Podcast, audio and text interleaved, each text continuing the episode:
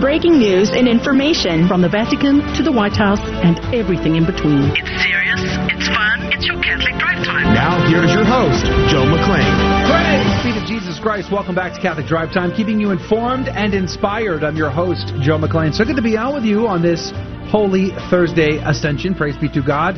May the 26th, 2022. And it is a, uh, well, it's a holy day of obligation that's been pushed back to Sunday, but nonetheless, it is Ascension Thursday. We're going to have a conversation around why that has happened. Why has this day been pushed back to Sunday in the vast majority of dioceses on planet Earth, but also the deep and profound mysteries that we have tried so hard to wrap our heads around when it comes to the ascension, the very nature of Christ, and so much more. Coming up with Father Sam Medley, who is a priest of the Society of Our Lady, the Most Holy Trinity. That's coming up at 35 past the hour, so stick around for that. But there are, like I say, tons of stories in the news that are of great concern to me and I'm sure they are to you as well. Here's one. A new analysis shows an alarming number of teachers arrested for child sex crimes in 2022. That's very concerning.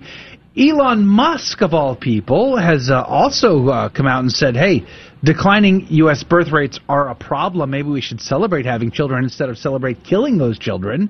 That's interesting. Hey, here's one you don't hear often. Pope Francis mandates ad orientem at Holy Mass instead of versus populum? Okay, it's for the Syro-Malabarians, but not the trads. But either way, kind of cool. That's in the news. And then Cardinal Turkson, Chancellor for the Pontifical Academy of Sciences and the Pontifical Academy of Social Sciences of the Holy See, is at Davos rubbing elbows with the most elite and powerful people on planet Earth. So there you go. Good morning to you, Rudy Carlos. Good morning, Joe. And you know what? I I'm upset. I didn't get an invite to go hang out You- with what? the Davos You- crowd. No? No. Oh, huh. Well, Must have gotten lost in the mail. Must have. I don't know. Must have. Now, because of global warming, we're all taking private jets over there. yeah. But other than that, Um, yeah. so I'll tell you, I'll, I'll be live tweeting it, so So- you can just follow my Hmm. Twitter feed and you can live vicariously through me because I'll be over there. Because Well, I have a green jet, so Do you? Yeah. What is a green jet? It's Is it um, physically green. Or? Yeah, y- it's. Does it win- does it's it run on- chartreuse. It's a. It's a chartreuse jet. Is it run on solar uh, power and windmills? yeah, when you're cruising at a certain speed, it turns off one one of the pistons, that- so it saves gas. I got it. Yeah, I got you it. Speaking of saving gas, Adrian Fonseca's here on the ones and twos. Good morning to you, Adrian. Saving gas? Yeah. Phew. I wish I was saving gas. Uh, with these gas prices, I may just uh, become a hobo and live under the bridge. How much gas I'm do you have in your savings account? How many gas do I have in my savings account? I, I don't know how to answer that question, to be honest. Well, But I do know that I need to buy plane tickets to a number of weddings in the next coming weeks. good luck. And I'm like debating on what's cheaper. Getting plane tickets Or or, walking? dr- walking or driving? Hey, I I'm got a like, news what article are we for doing you here? on that. Oh no! It, is it over? Is it actually over? Yes. You know, I was watching a truck driver on YouTube talk about this just uh, yesterday. It said, uh, you know, there's never been a time since 2010, I think he said, since 2010, where the the r- rates that truckers get paid has been so low and the gas prices so high. He says the trucking industry is about to be slaughtered. Yikes. Which is not a good sign for every other aspect of human existence because everything we enjoy usually comes on a truck. So there's that piece of good news. Maybe they're just priming us to uh, make the robots drive the trucks. I don't know. Is do you that remem- what Do you is? remember that a couple years ago? Robotic. Uh, Make the robots trucks. great I again. can't wait. All right. Well, at any rate, we are going to have a very inspiring and good conversation about uh, the ascension of our Lord and Savior Jesus Christ on this Ascension Thursday with Father Sam, as I said, coming up at 35 past the hour. Stick around for that. Let's pray. Let's dive in and get started. In the name of the Father, the Son, and the Holy Ghost, amen. Remember, O most gracious Virgin Mary, that never was it known that anyone who fled to thy protection, implored thy help, or sought thine intercession was left unaided. Inspired by this confidence, I fly unto thee, O Virgin of Virgins, my mother. To thee do I come. Before thee I stand sinful and sorrowful. O Mother of the Word incarnate, despise not my petitions, but in thy mercy hear and answer me. Amen. In the name of the Father, the Son, and the Holy Ghost. And now your headlines with Rudy Carlos. Good morning. Thanks for tuning into Catholic Drive Time. Today is Ascension Thursday. Here's a roundup of your headlines. Axios reports Biden officials in Saudi Arabia for talks on oil. Two of President Biden's senior advisors are on a secret trip to visit Saudi Arabia, not so secret now, for talks about a possible arrangement between Saudi Arabia, Israel, and Egypt, a deal to increase uh, oil production and Washington and Riyadh's bilateral relationship. Biden once vowed to make Saudi Arabia a pariah, and relations have been strained over a number of issues, including the kingdom's human rights record. The Saudis have so far struck stuck to their agreement with Russia over oil production levels, but this agreement is due to expire in September, which could create an opening for a deal with the U.S. for future oil production. LifeSite reports global elites ran a mon- monkeypox simulation just a year, just last year, with virus breaking out in May 2022. Elite media outlets around the world are on red alert after the world's first ever global outbreak of mon- monkeypox in mid May 2022. Just one year after an international biosecurity conference in Munich held a simulation of a global pandemic involving an unusual strain of monkeypox beginning in mid May. Monkeypox was first identified in 1958, but there has never been a global monkeypox outbreak outside of Africa until now, in the exact week of the exact month predicted by the biosecurity folks in their pandemic simulation. Breitbart reports Gavin Newsom's electric car mandate will put 32,000 mechanics out of work. Throughout the economy, an estimated 64,000 jobs will be lost because of the mandate, according to the California Air Resources Board's calculations. On the other hand, an estimated 24,000 jobs would be gained in other sectors, so the estimated net loss is 39,800 jobs, a minimal amount across the state's entire economy by 2040. But no single workforce in the state would be hurt more than the auto mechanics. California has about 60,000 auto service technicians and mechanics and more than half of those jobs would be lost over the next two decades if mandates go into effect, the Air Board calculates. And the Daily Wire reports summer canceled. Inflation kills vacations as in summer camps for kids, a poll finds. When asked, they also found that inflation is altering the way that Americans live. When asked, uh, has re- recent inflation, that's increases in prices of gas, groceries, etc., caused you to change any of your plans? For what your children will do this summer. 57% of those surveyed said yes, and 37% said no. As for being able to spend time with kids, 26% answered yes to the question, I won't be able to stay home with my children because I need to work extra hours. And those were your headline news this morning. God love you. The saint of the day is Saint Mariana de Jesus de Paredes. I apologize, my Spanish is terrible. But this is not Sister Mariana uh, related to Our Lady of Good Success. It is a totally different one, just FYI. She was born Mariana de Paredes Flores y Granobles y Jaramillo in the city of Quito, then part of the Viceroyalty of Peru, on October 31, 1618. Born of aristocratic parents on both sides of her family, her father was Jarnimo de Paredes Flores y Granobles, a nobleman of Toledo, and her mother was Mariana Jaramillo, a descendant of one of the leading conquistadors. Mariana was the youngest of eight children, and it is claimed her birth was accompanied by most unusual phenomena in the heavens, clearly connected with the child and judicially attested at the time of the process of her beatification. Orphaned at the age of four, she was taken in and raised by her older sister, Jarnima de Paredes, and, the, and, her, and the latter's husband, Cosmo de Caso. Drawn to a spiritual life, her sister and brother-in-law allowed her to live in seclusion in their house, leading an ascetical lifestyle, similar to that of Rose of Lima, to whom she is often compared.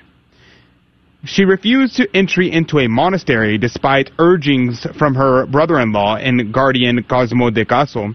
She subjected herself to bodily mortification with the aid of her Indian servant, she did not live in total seclusion, but rather centered her spiritual life on the nearby Jesuit church, where she participated in the Sodality of Our Lady, established by the Society in their various churches around the world to help the laity in their desire to deepen their spiritual lives.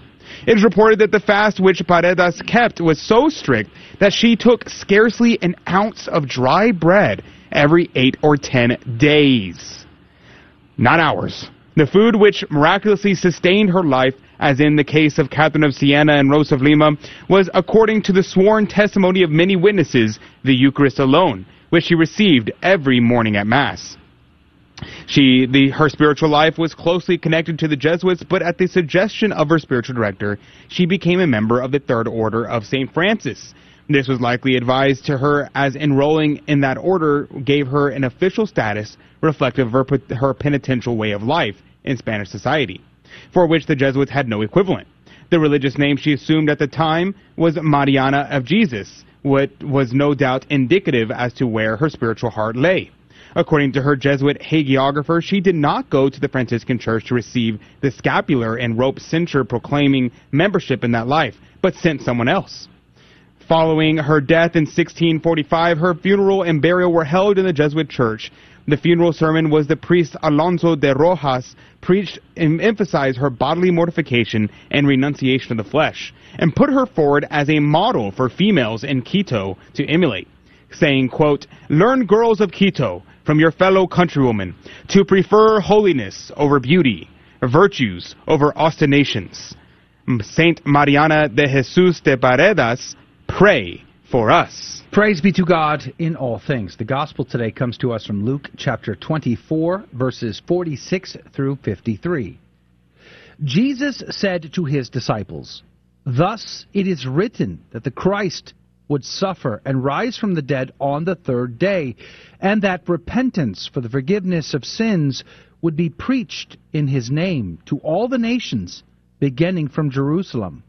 You are witnesses of these things. And behold, I am sending the promise of my Father upon you, but stay in the city until you are clothed with power from on high. Then he led them out as far as Bethany, raised his hands, and blessed them.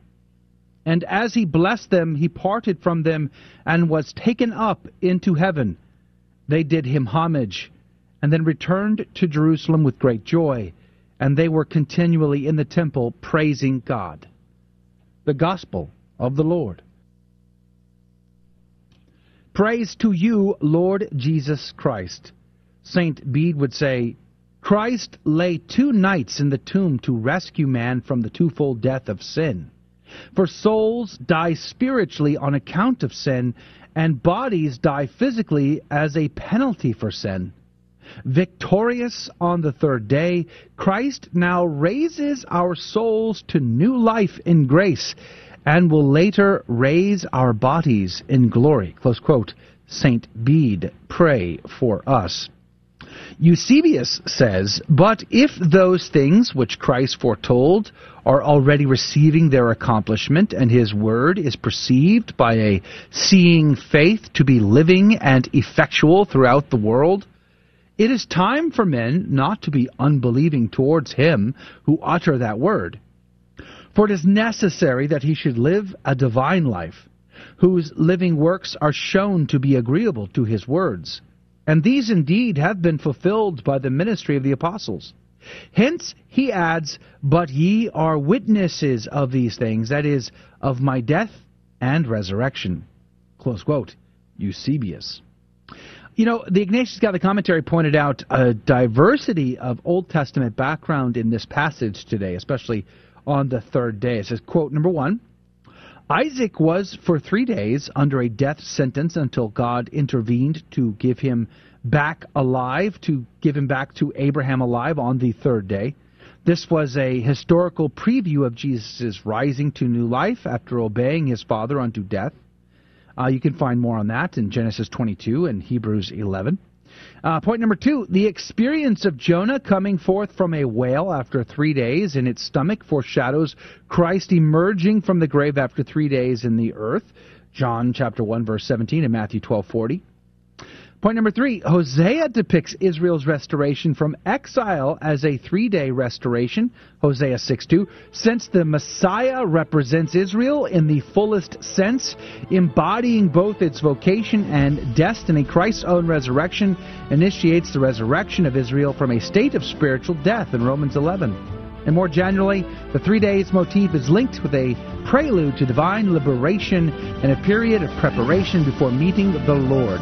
Exodus 19. Catechism of the Catholic Church 702 and 1094. We'll be right back. What's concerning us is coming up next. Men, it's time. The Men's March to End Abortion and Rally for Personhood is Saturday, June 11th, the weekend before Father's Day, from 12 to 3 p.m. in Tallahassee, Florida. Men gather at 12 p.m. for the march. All women, children, and families join us for the 2 p.m. rally at the Florida State Capitol. You are needed. Every life matters. Join us on June 11th in Tallahassee. For more information, go to themensmarch.com. Atheists claim theists are essentially no different than atheists because we reject gods too, such as Greek and Roman gods. But this is plain absurdity. What's our reason? First, it's an abuse of language. A theist believes in at least one God. An atheist doesn't believe in any God. They're mutually exclusive terms.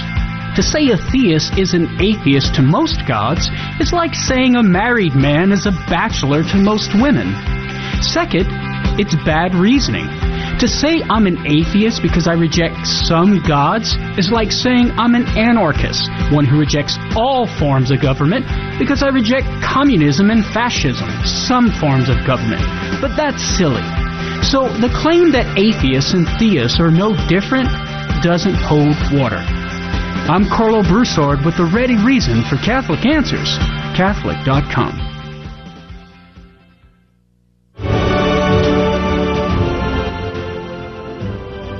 Praise be to Jesus Christ. Welcome back to Catholic Drive Time, keeping you informed and inspired. I'm your host, Joe McClane. So good to be on with you on this Ascension Thursday. Coming up at 35 past the hour, we will in fact plumb the depths of the mysteries of the Ascension.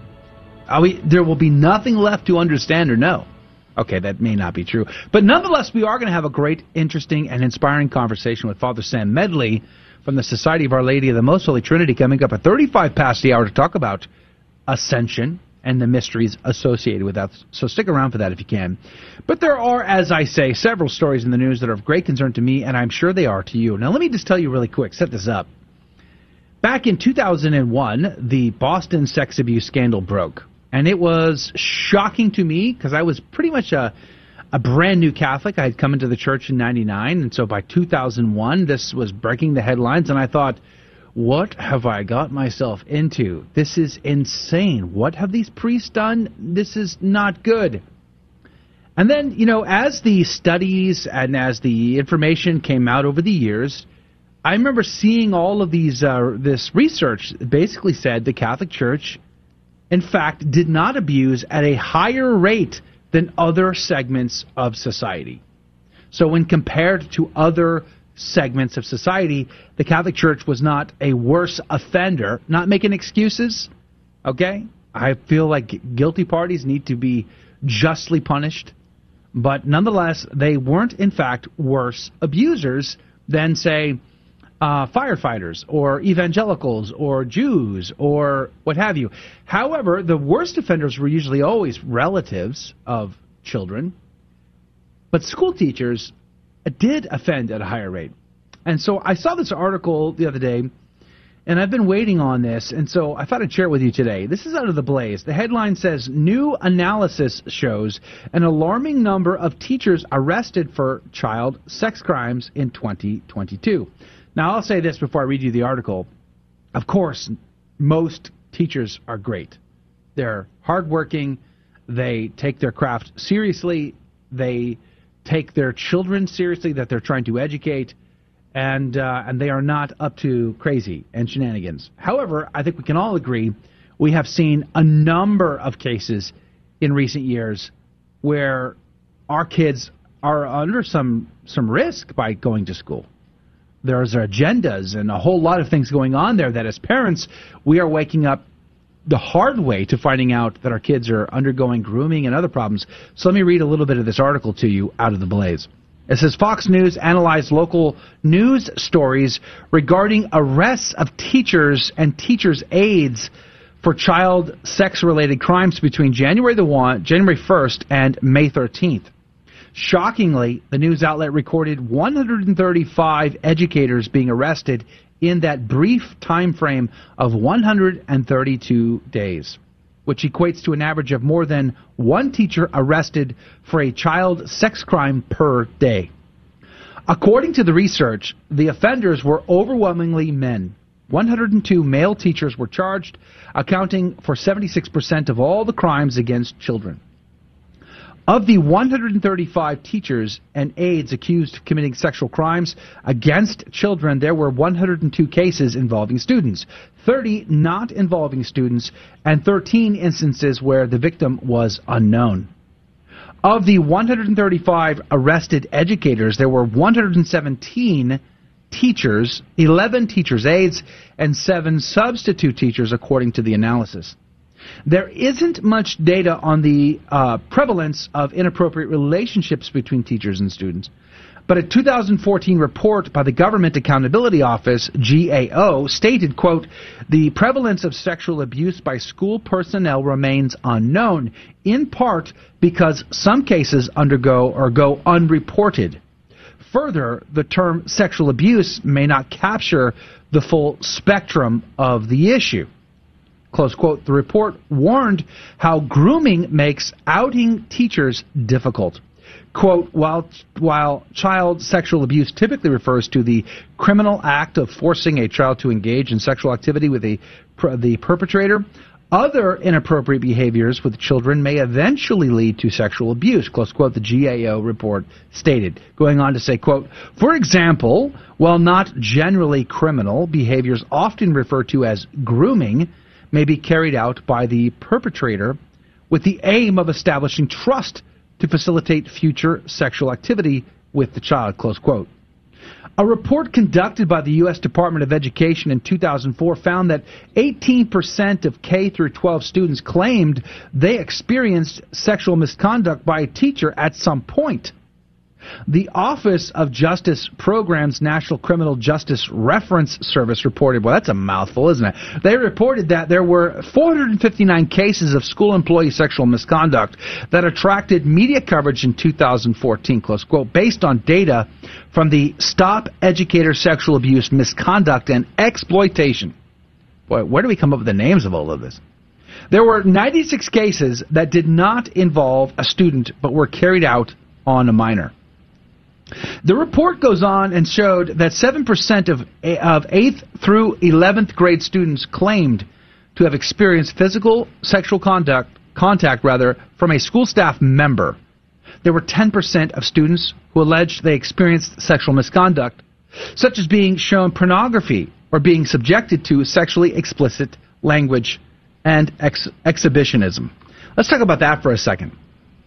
Let's start playing the numbers, right? You send your kid to school. Maybe your kid goes to a good school, right? Not unlike those terrible inner city schools that the poor families got to deal with. No, you send your kid to a great suburban school, or maybe even a private school. Who knows? Still, 7% of the student body are going to be abused. 10% will experience grooming like behavior. How do you know your kid's not in that category? How do you know? There was that story of that uh, that mom in Colorado who found out the hard way that the art teacher of her daughter was pressuring her to go to a uh, a GSA meeting labeled art club after school, only to discover they were pressuring her to consider herself transgender. And then when she tried to complain about it, she basically got showed uh, the door.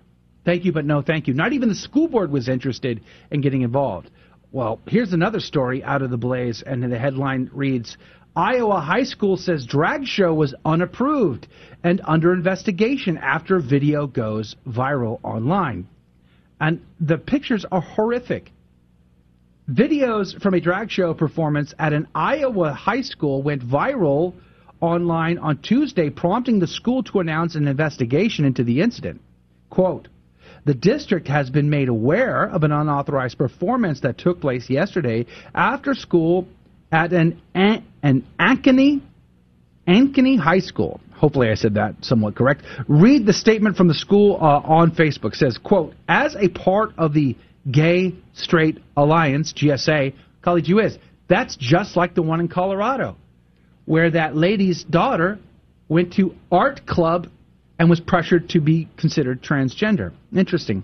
As a part of the Gay Straight Alliance uh, Club's end of year meeting, performers from the Central Iowa Youth Pride uh, pageant were invited to share a drag performance. While the GSA is an approved school club, this performance was not approved by the building administration and did not follow the correct protocols prior to the meeting. Close quote, the statement continued. Quote, this performance was after school and localized to the students participating in the club. It was not approved by the building administration and is currently under investigation, it concluded. Videos reportedly from the drag show were posted to the popular, quote, Libs of TikTok account uh, and quickly went viral. And they're, they're horrific. The drag show was also documented at the Iowa Standard. Quote, sometimes because of who I am, I don't really feel like I'm a man, close quote, a performer reportedly told the students. Quote, I don't always feel like I'm a, I am that, I, like that, boy, let me read this again. I don't always feel like I am that, like, masculine figure everyone uh, wants to see from someone that uses he, him pronouns, close quote. Golly gee whiz. Is it any wonder we send our kids to school and they come back confused, depressed, and uh, and have issues in their life that they can't wrap their heads around. They can't seem to figure out how to deal with them because too often the society is pressured into affirming them in this scenario rather than help them deal with these feelings, this confusion, their hormones, and the like. Do we really send our kids to school to deal with these as if they're all alone? And the only source they have is what their friends are saying or their school teachers are saying? I mean, parents are the primary educators of the children. That is Catholic teaching. That is natural law. And this is why parents are waking up the hard way, and this is why parents are having to get involved in school boards. This is why parents are speaking out. And parents from all political spectrums, they're not just conservative parents doing this. These are concerned parents for their kids that say we can no longer just drop our kids off at school and think it's going to all work out because clearly there is a major disconnect. Should there be a GSA club at your local school? No. No, there shouldn't. No, there shouldn't. And yet we're seeing this uh, is rampant all across the country rampant all across the country. Which is another issue. Uh, Elon Musk warns declining U.S. birth rate. We just need to celebrate having kids. This is, uh, golly whiz, Captain Obvious here. We live in a culture where we have murdered some 63 million plus babies in, in the abortion industry. We celebrate the gay lifestyle, which is a sterile, not life affirming lifestyle. Is it any wonder that we are uh, now not having enough kids to sustain the society. I mean, we all knew that Europe was going down this way. I mean, Italy's past the point of no, no return, but so is France, the UK. They all are which is why uh, the Muslims, the Islam uh, immigrants there, they don't have to lift a finger. They don't need to, you know, uh, go to war as they used to do way back in the day, going back to the 17th and 18th centuries. They don't need to do that stuff anymore. Oh no, they're having plenty of kids. And in America, we have become so self-centered. This is about us, right? I am the center of the universe. This is about me, myself, and I. I am the high priest at the altar of me. Whatever makes me happy, however I feel today, I just want to feel good, and the whole world must affirm my feelings. Well, this is why we have 1.3 kids, but we have vacation homes, two and three car notes, a huge house mortgage. Got to have the side by side, the four wheeler, the boat, right? We got to have all these things. We don't, can't live within our means. We certainly can't give ourselves over to having children for the glory of God, to go forth and to to be fruitful. There's so many problems in the world, and the only real answer to them is Christ and His church. To live in a state of grace and to work towards the salvation of souls. This is the mission of the church. This is the one solution to all our problems to pray, fast, and to do penance. But we can no longer be silent. The grave injustices that occur in our communities. We must take a stand. Be right back. Don't go anywhere. Father Sam Medley and the mysteries of the Ascension are coming up next. From the University of Dallas and as seen on E EWTN. What can I do that is the definite service that God wants me to give to the world? Think of the, the challenges that we have coming from our culture. We really need the virtue of courage. Are you ready to put yourself into the hazard? Are you ready to say yes to the call? Are you ready to be a witness to love? The Quest. All episodes streaming now at quest.udallas.edu. Hi, this is Walter Crawford with Homeschool Connections, a proud sponsor of the Guadalupe Radio Network. Please save the date for this year's The Catholic Homeschool Conference. It's virtual, so you can attend from the comfort of your own home or from an in-person watch party in your local community. It's Friday, June 10th and Saturday, June 11th. Our theme this year is empowering you to homeschool joyfully. May God continue to bless your homeschool journey. More information is available at CatholicHomeschoolConference.com. Men, it's time. The Men's March to End Abortion and Rally for Personhood is Saturday, June 11th, the weekend before Father's Day, from 12 to 3 p.m. in Tallahassee, Florida. Men gather at 12 p.m. for the march, while women, children, and families join us for the 2 p.m. rally at the Florida State Capitol. You are needed. Every life matters. Join us on June 11th in Tallahassee. For more information, go to themensmarch.com. Praise be to Jesus Christ. Welcome back to Catholic Drive Time, keeping you informed and inspired. I'm your host, Joe McClane. So good to be on with you. Praise be to God. Joining us right now on this Ascension Thursday is Father Sam Medley from the uh, Society of Our Lady of the Most Holy Trinity. Good morning to you, Father. Good morning, Joe. Praise be to God. It's always good to see you. Thanks for giving us some time today and being on with us on this Ascension Thursday, which, I mean, I didn't take a poll, but I can't imagine too many dioceses still consider this a holy day of obligation. Do you have any idea? Uh, only two that I know. I think this. I think accurately it's more like eight. Um, I know something like the Vatican, city state. Oh, wow. And yeah, and uh, I think like Malta or really, just not many. no, that's not many for sure. Uh, let's talk about the ascension of our Lord and Savior Jesus Christ. You know, in uh, in the gospel yesterday, um, uh, from John's gospel, there was this uh, sort of promise that Jesus makes to his apostles about, you know, there's still so much to tell you. You can't handle it all right now, but the Holy Ghost will come and lead you to all truth. And you know, and I find it fascinating because there is this period of time from the resurrection to the ascension where our Lord seems seems to instruct his apostles directly and there's not a lot of information about what was said and what what was done there. Um, have you ever thought about that?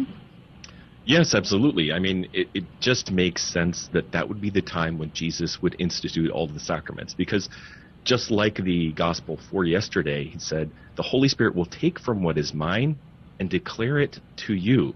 That means that Jesus, our Lord, had to institute the sacraments and so that the Holy Spirit would be able to represent them. the Holy Spirit doesn't doesn't found any sacraments; he represents the actions of Jesus Christ as sacramentum uh, redemptionis, sacraments of redemption, and that means that he had to have some time to tell them, hey.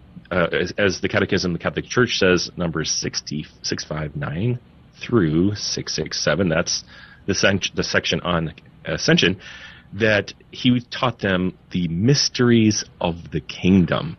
Um, and the mysteries the sacraments were um, mostly and the, and different things about the church you know instituting the church.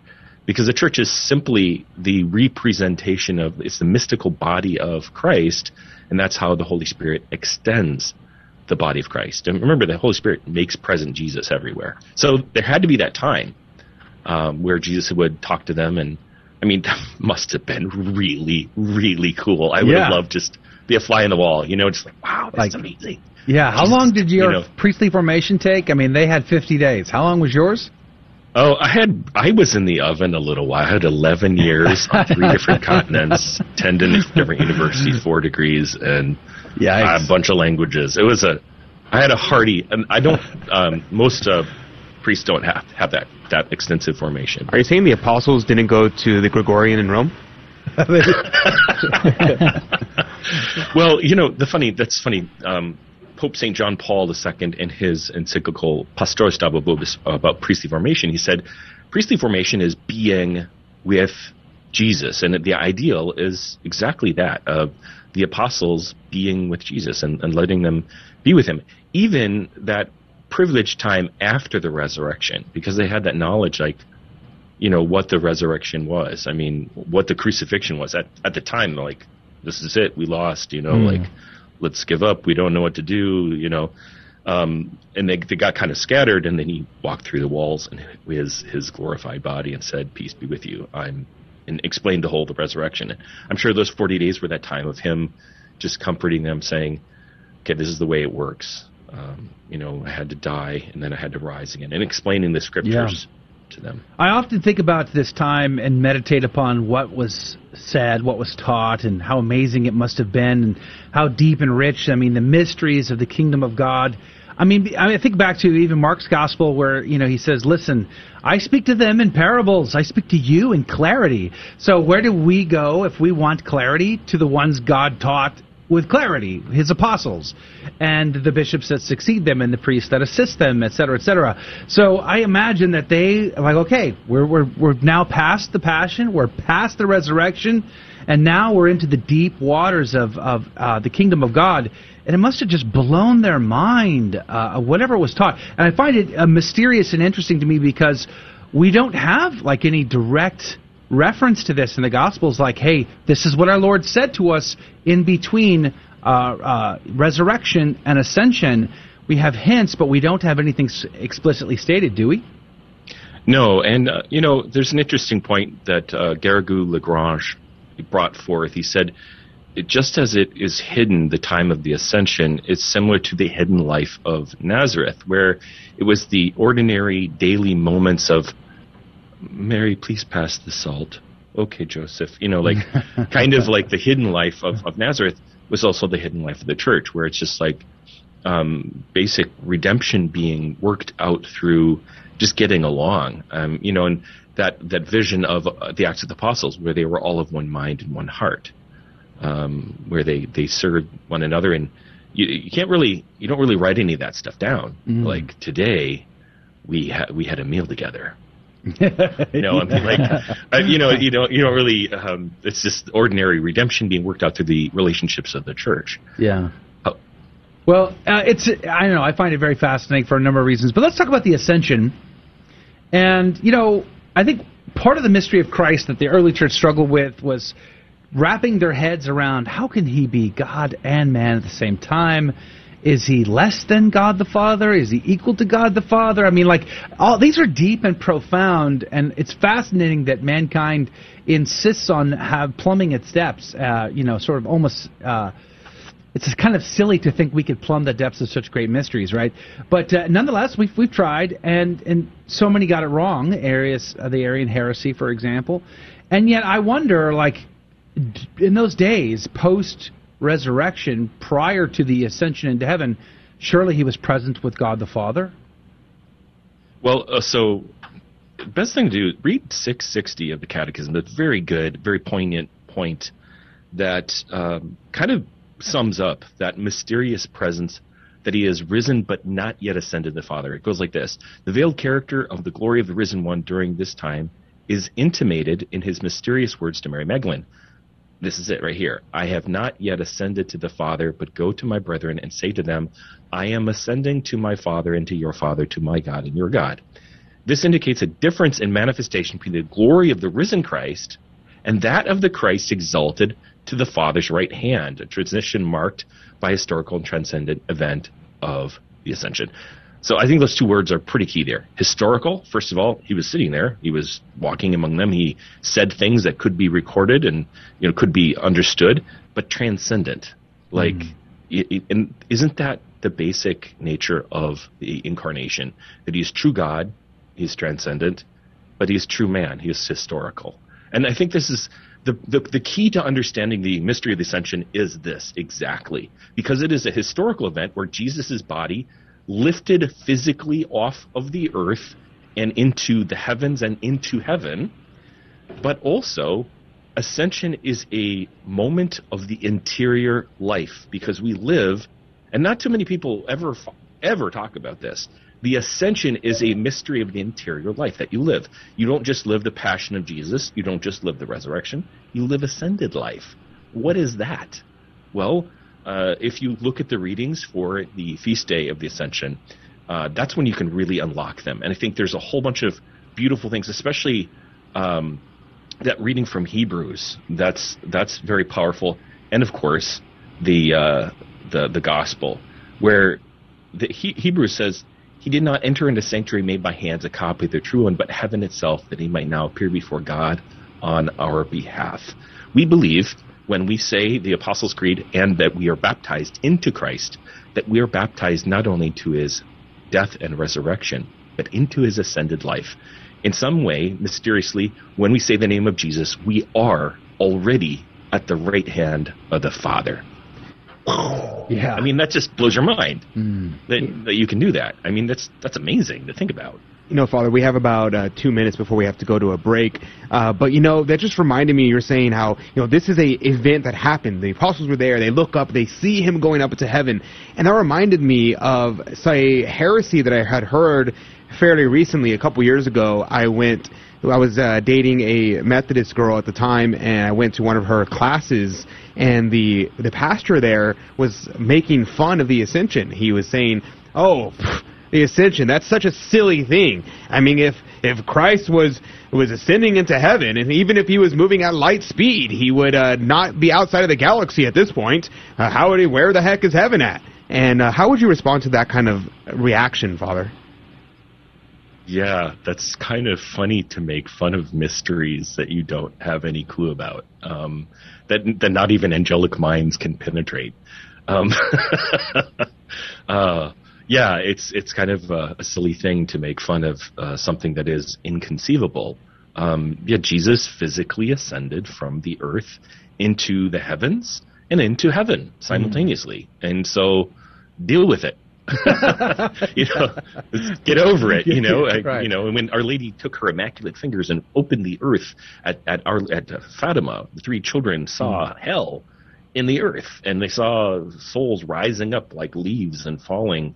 Um, you know, deal with it. That's the reality. Like, uh, you know, if you don't like it, um, Yeah. y- you know, you're the one that needs to change, not the not the mystery. Yes, we want the world around us to to uh, appeal to us from our perspective rather than God's. Uh, but uh, anyway, we're going to go to a quick break. Don't go anywhere. We're going to come right back. Father Sam Medley, the Society of Our Lady of the Most Holy Trinity, and uh, host of an upcoming program on the Guadalupe Radio Network called Living a Joyful Life, is uh, going to be our guest on the other side of this very quick break to continue our conversation on the Ascension. Don't go anywhere. We'll be right back.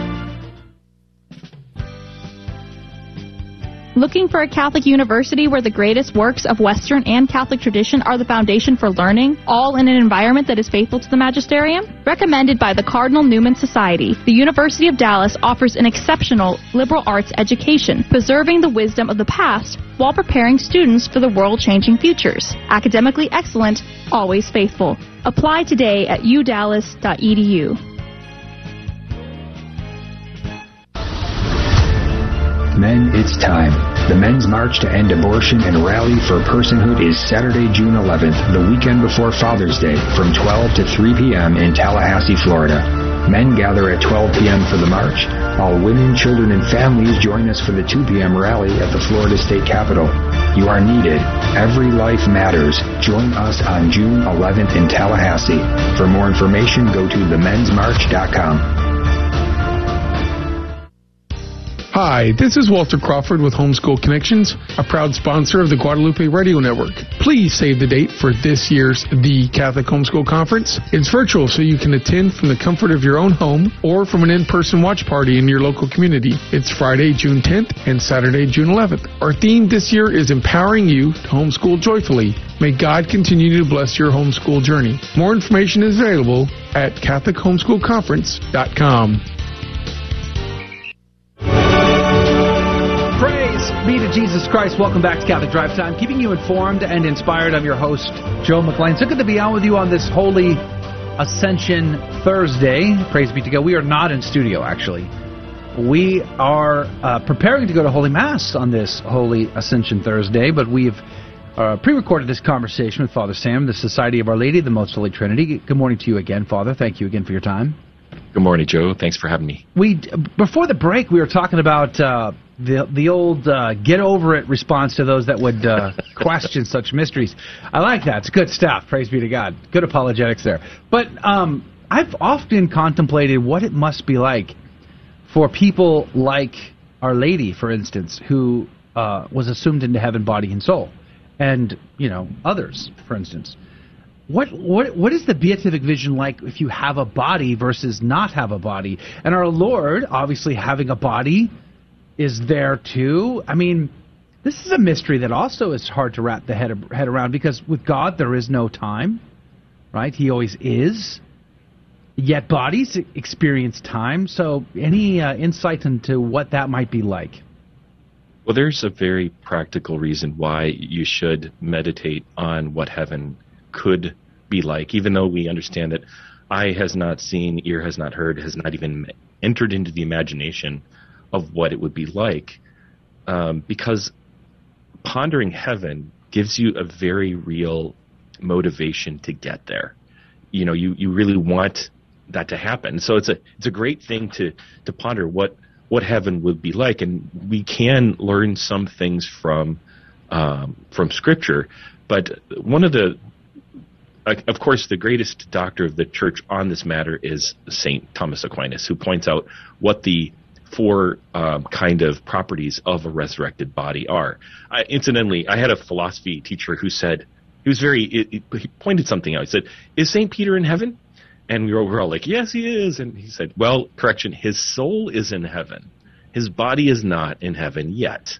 The only bodies we know that are in heaven are Jesus, Mary, and possibly." Enoch and Elijah because they were assumed uh, to have been, um, you know, possibly Joseph, possibly Moses. There's, we don't really know. But um, the, the truth is that it's a waiting for the final resurrection of the body. And that's what we say in the Creed as well. I believe in the resurrection of the body, that there will be a day at the end of all days when time is no longer, when time has reached its limit and there is a finite end to time, to history. When that ends, then our our bodies will be reunited with our souls. Until then, uh, I can't really tell you. I mean, I was laughing a little bit when you were, when you were saying the question because I, I don't know. I mean, yeah. we don't ultimately know what the, what that's going to be like our yeah. soul. Um, hey, what's it going to be like in heaven? It's going to be really awesome. I mean, uh, you're going to be really, really, really happy. No, yeah. There will be no more tears, you know. Uh, but other than that, um, yeah, you, you can say that the body, the resurrected body, has four uh, properties impassibility, mm-hmm. uh, subtlety, agility, and clarity. That that it cannot suffer. It can pass through walls. It can go as fast as it wants, uh, according to subjected to the soul.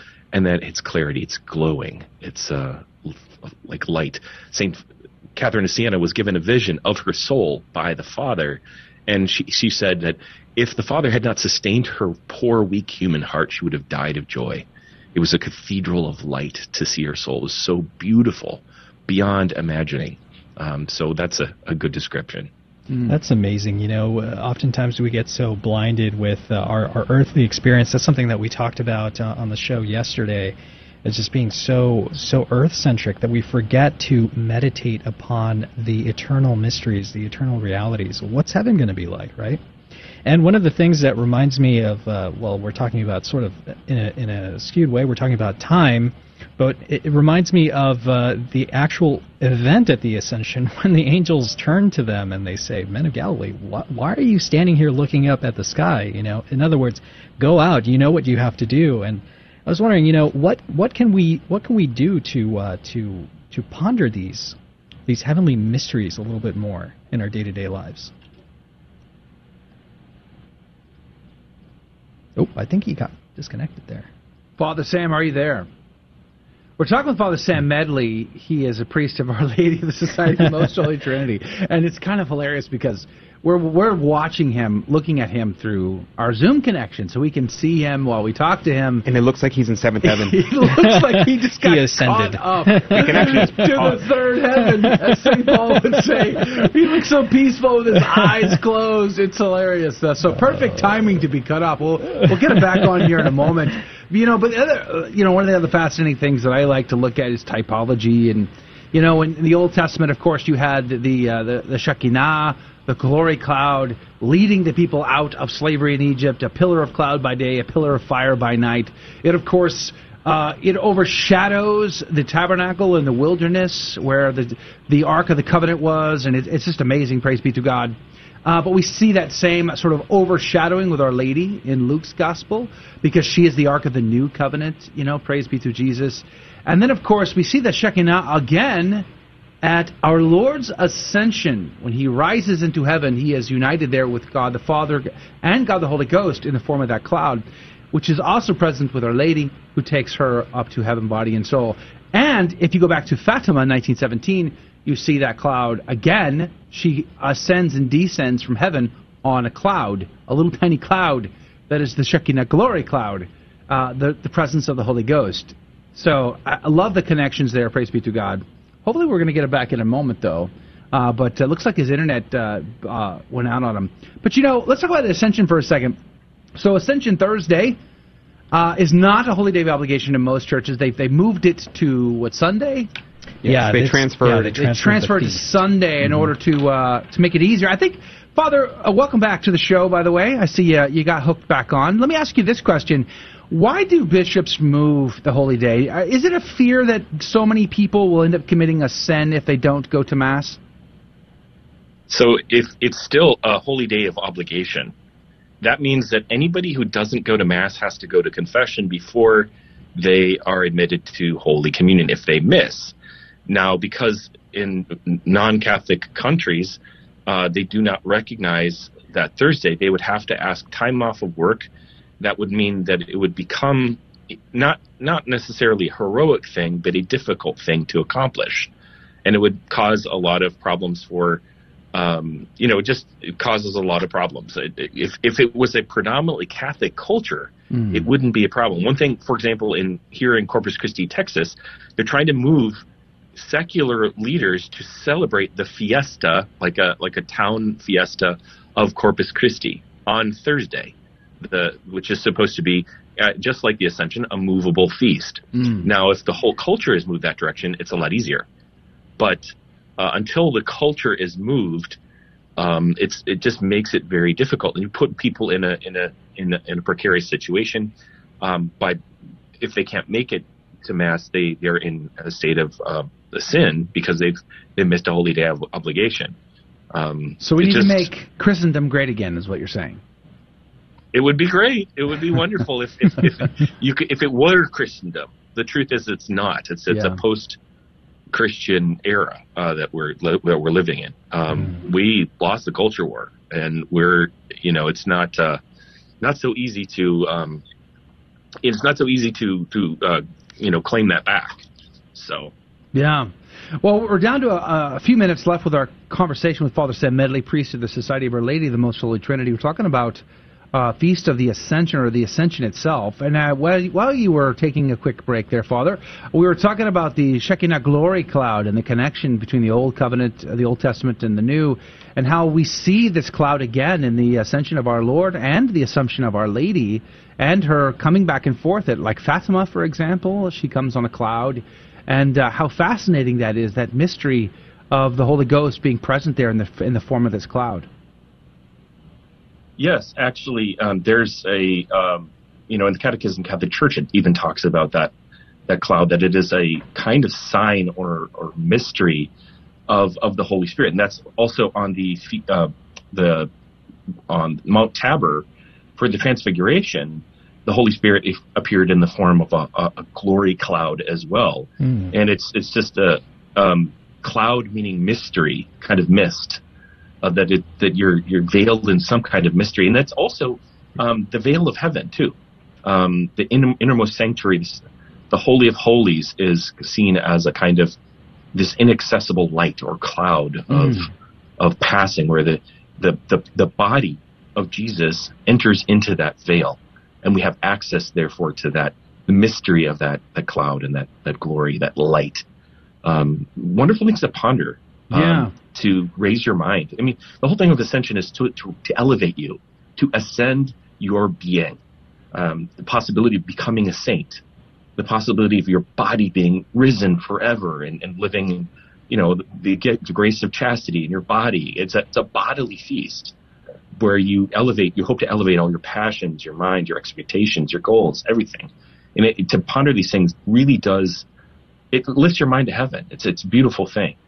I think a lot of people today also they assume heaven is easier to accomplish. They just I think there's a there's a, a sort of a dangerous assumption that you know most people go to heaven and everything's going to be fine, but that's just not the case, is it, Father?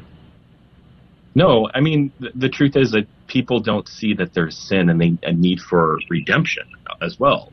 You know, if you, if you don't think there's such a thing as sin, and that's just the the theology that has been taught for so long, the errors in in seminary, that uh, doesn't really matter what you do, um, which is a kind of form of apathy and and therefore of the opposite of divine charity. Uh, apathy, we know the opposite of, of charity is not hate, but but apathy, and it's like y- you know you have so many mystics um, having experiences and so many references of Jesus Christ our Lord Himself referring to hell. That not everybody's going to heaven. Yeah. Not everybody's getting in there. There's a real possibility of of your own condemnation, and you have to do what you need to do to get there. Mm. And we don't become angels, do we, when we die?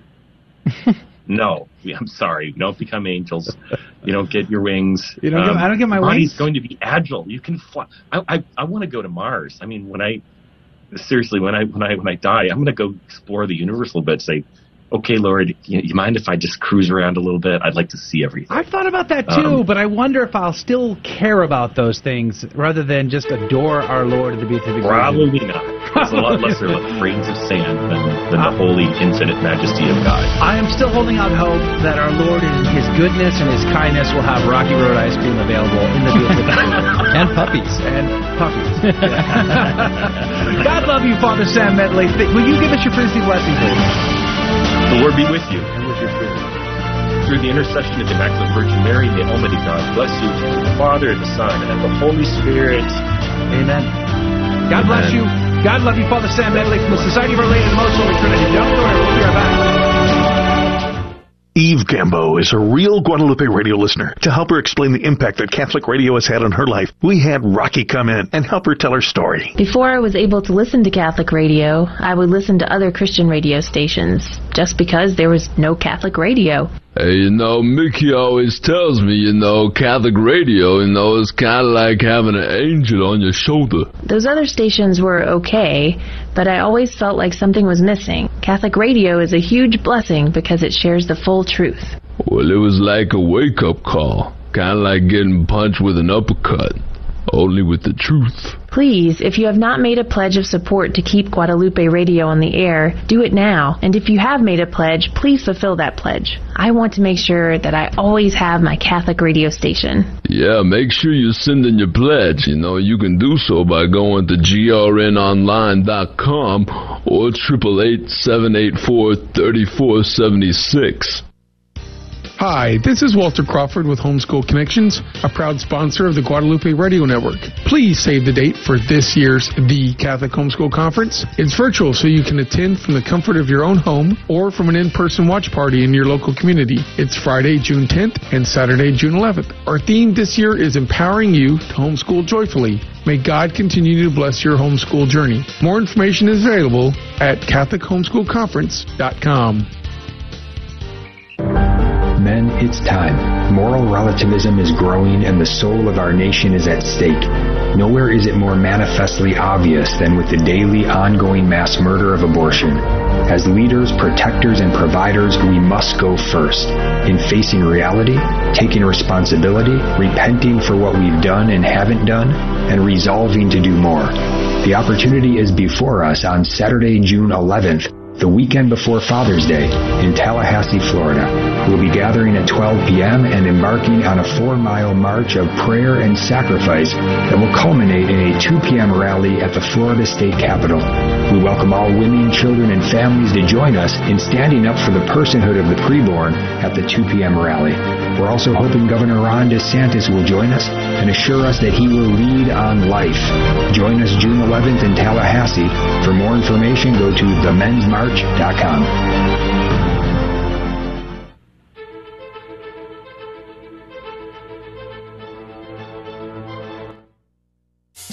Hi, I'm Karina. And I'm Betsy. And, And we're, we're with with Catholic, Catholic Charities. Charities. You're listening to AM 1430 KSHJ Houston. Part of the Guadalupe Radio Network. Radio for your soul. Welcome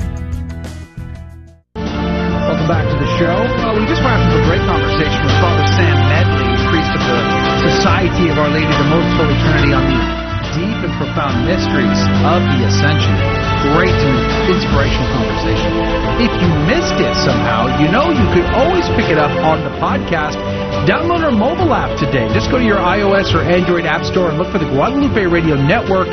You can listen to the app or to the podcast right there on the mobile app. You can also find it on our website, grnonline.com forward slash CDT. That's grnonline.com forward slash CDT. We're going to have a great hour this hour. Praise be to God. Good morning to you, Rudy Carlos. Good morning, Joe. Yes, that was a fascinating conversation talking about the ascension of our Lord. And uh, look, we got to keep our eyes off the cloud. Oh, I think- gotta, we gotta go out and, Uh-huh. and figure it out. Okay. Gotta, gotta take care of our soul. We Got gotta think about eternity. Yeah. Today's a good day to start. Yeah, amen to that. I thought you were going to say you have to look to our left, and we look to our right. Maybe if you were and we look up. laying down, you Yeah. would look left and right. You would look up. Look, and look down. up. Yeah, yeah. Praise God. Speaking of looking up, Adrian Fonseca's always doing that. Mostly to the event right above his head that makes a lot of noise. But good morning to you, Adrian Fonseca. What, and where am I? Where am I? Yeah. This is in Kansas. Uh, oh, wait a second. I was never whoa. in Kansas. Definitely not Kansas. I don't think I've ever been to Kansas. Yeah. Weird. You've never actually been to Kansas? No.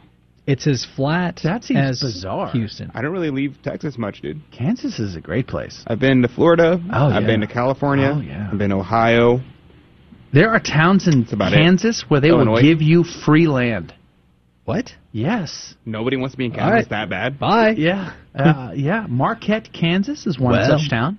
Bye. They they will give you they will give you property, but you have to do a couple things. You have to build on the property within a year, Okay. and you have to stay. You have to own the home or stay there have it as your residence for mm-hmm. like I think it was at least two to five years, something like that, and then you can sell it.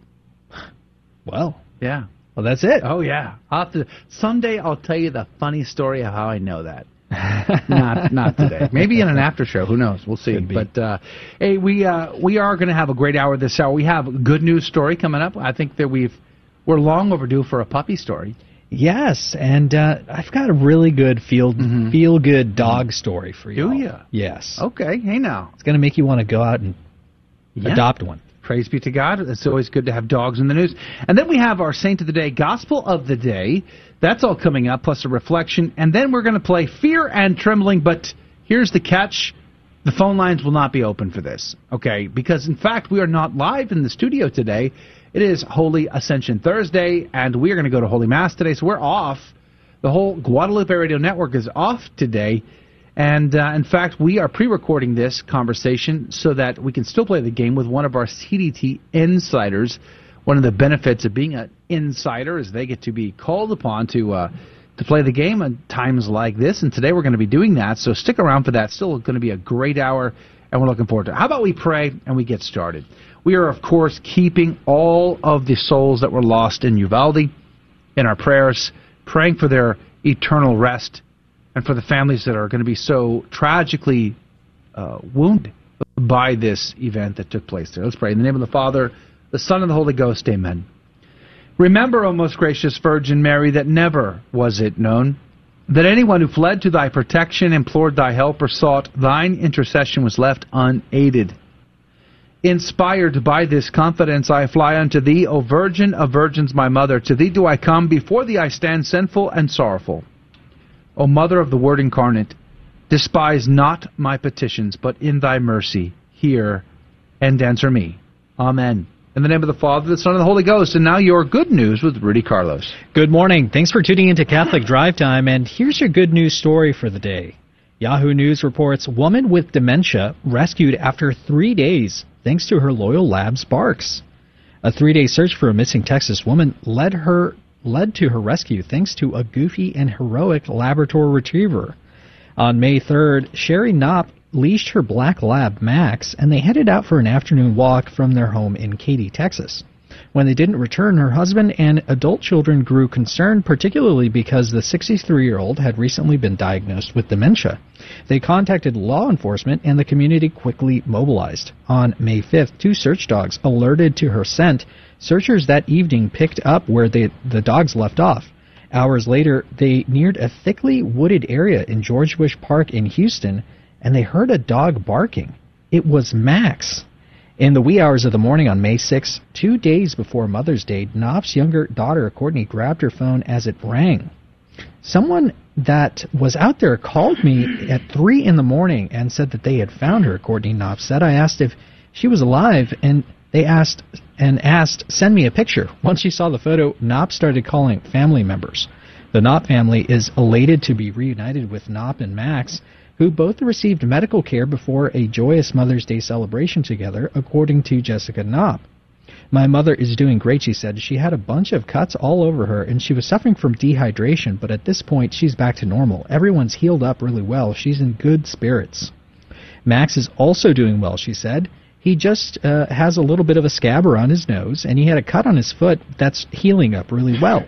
Max, who's a three year old Labrador retriever, is typically a fun loving, friendly, energetic goofball, according to the sisters. He sees you and he's like, That's my friend, jumping on you to greet you, Courtney Knopp said. He loves everyone and everything.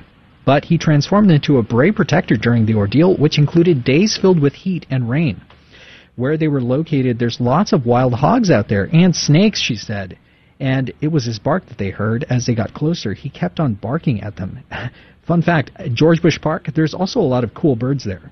Once safely back home, Max took a nap that lasted almost an entire day. We feel like he was awake out there the entire time for three days protecting my mom. And that's really good news. God love you. The saint of the day is Saint Mariana de Jesus de Paredes. She is not the Saint Mariana that we would think of as uh, as in the one related to Our Lady of Good Success in Quito, Ecuador. Instead, it's the other Saint Mariana from Quito, Ecuador. She was born Mariana de Paredes, Flores y Granobles y Jaramillo in the city of Quito, then part of the Viceroyalty of Peru in October 31st, 1618. She was born of aristocratic parents on both sides of her family, and her father was Jerónimo de Paredes, Flores y Granobles, a nobleman of Toledo, and her mother was Mariana Jaramillo, a descendant of one of the leading conquistadors. Mariana was one of the youngest of eight children, and it is claimed that her birth was accompanied by most unusual phenomena in the heavens, clearly connected with the child and juridically attested to at the time of the process of her beatification. Orphan at the age of four, she was taken in and raised by her older sister, Jerónima de Paredes, and her later her latter husband, Cosma de Caso. Drawn to a spiritual life, her sister and brother-in-law allowed her to live in seclusion in their house, leading an ascetical lifestyle, similar to that of Rosa of Lima, to whom she is often compared. She refused entry into a monastery, and despite urgings from her brother-in-law, then guardian, Cosmo de Caso, she subjected herself to bodily mortification with the aid of her Indian servant. She did not live in total seclusion, but rather centered her spiritual life on the nearby Jesuit church, where she participated in the sodality of Our Lady. She established the, that was established by the society in their various churches around the world to help the laity in their desire to deepen their spiritual lives. It is reported that the fast which Paredes kept was so strict that she took scarcely an ounce of dry bread every eight or ten hours. Or ten days, rather not hours, eight to ten days. The food which miraculously sustained her life, as in the case of Catherine of Siena and Rose of Lima, was, according to the sworn testimony of many witnesses, the Eucharist alone, which she received every morning at Mass. Her spiritual life was closely connected to the Jesuits, but at the suggestion of her spiritual director, she became a member of the Third Order of St. Francis. This was likely advice to her, as enrolling in that order gave her an official status reflective of her penitential way of life in Spanish society, for which the Jesuits had no equivalent. The religious name she assumed at that time, Mariana of Jesus, was no doubt indicative as to where her spiritual heart lay. According to her Jesuit hagiographer, she did not go to the Franciscan Church to receive the scapular and rope cincture proclaiming membership in that life, but sent someone else. Following her death in 1645, her funeral was a bar- and burial were held in the Jesuit church. The funeral sermon that the priest Alonso de Rojas preached emphasized her bodily mortification and renunciation of the flesh, and put her forward as a model for females in Quito to emulate. Learn, girls of Quito, from your fellow countrywomen to prefer holiness over beauty, virtues over ostentation, said the priest in his sermon. Saint Mariana de Jesus de Paredes, pray for us. Praise be to God in all things. The gospel today comes to us from Luke chapter 24, verses 46 through 53. Jesus said to his disciples, Thus it is written that the Christ would suffer and rise from the dead on the third day, and, the, and that repentance for the forgiveness of sins would be preached in his name to all the nations, beginning from Jerusalem. You are witnesses of these things. And behold, I am sending the promise of my Father upon you, but stay in the city until you are clothed with power from on high. Then he led them out as far as Bethany, raised his hands, and blessed them. And as he blessed them, he parted from them and was taken up to heaven. They did him homage and then returned to Jerusalem with great joy. And they were continually in the temple praising God. The Gospel of the Lord. Praise to you, Lord Jesus Christ. Haydock's commentary said, quote, Like a second Elias, he was taken into heaven, but in a much more glorious manner. Elias was taken up in mortal and corruptible body, but our divine Savior in a glorious, impassible, and immortal state, where now he is our head, having taken upon himself the nature of man, and is crowned with more than angels' glory. What a glory this is for us! Our head is clothed with everlasting glory. So shall we, his members, receive a share in his eternal kingdom. Close quote. Haydock's commentary. Praise be to God. Adrian, did you find anything? Yeah. Got to turn your mic on. Yes, the one thing from, or a number of things, I was reading the Sermon of the Ascension by St. Vincent Ferrer. He had a number of things to say. One thing he said is, practically speaking, when he was in heaven with the Holy Father, so many thousands gathered in the first street, that of the angels. There he gathered those who were in this world served him in penance, each in his own chair. The name of each was already written there, and to each was given their crown on their head. In the order of the archangels, he gathered those who served him in spiritual works. In the third order of the principalities, he gathered those who served him in works of mercy. In the fourth order of powers, those who served him in, the, in great patience in adversities. In the fifth of virtues, those who served him in patience, not having ill will toward anyone. In the sixth order of dominations, he gathered the worldly leaders, rulers and judges, who with the great justice ruled communities. In the seventh order of thrones, those who love him and embraced a life of poverty. In the eighth order of cherubim, the contemplatives who had divine wisdom. And in the ninth order of the seraphim, those burning with charity for love of God. This is an interesting thing to contemplate on the Feast of the Ascension. Vincent Ferrer making the point that in heaven there is and will be a hierarchy. There will always be this hierarchy, and so let us strive not to just get into heaven by the skin of our teeth, but also let's strive to reach the heights of heaven. Let's, uh, let us be martyrs. Let us be uh, contemplatives. Let us burn with charity for love of God so we may reach the highest heavens. And I think that's something to meditate upon today. All right. Praise be to God. We're very grateful to verbum.com forward slash GRN for generously sponsoring our, our gospel reflection, giving us the tools to dive deep quickly into the gospel passage. That's with a V, V E R B U M, verbum.com forward slash GRN. Thank you. All right, time to play our game, Fear and Trembling. But as I said at the top of the hour, we are not going to open the phone lines today. We are actually not in the studio at the moment. We have pre-recorded this because it is Holy Thursday, Ascension Thursday. But nonetheless, the game show must go on. So we do, in fact, have a caller to play the game. One of our CDT insiders. Part of the benefits of being on the CDT inside on the email list on our website, grnonline.com forward slash CDT. Join today. We'll be right back. Fear and Trembling is up next.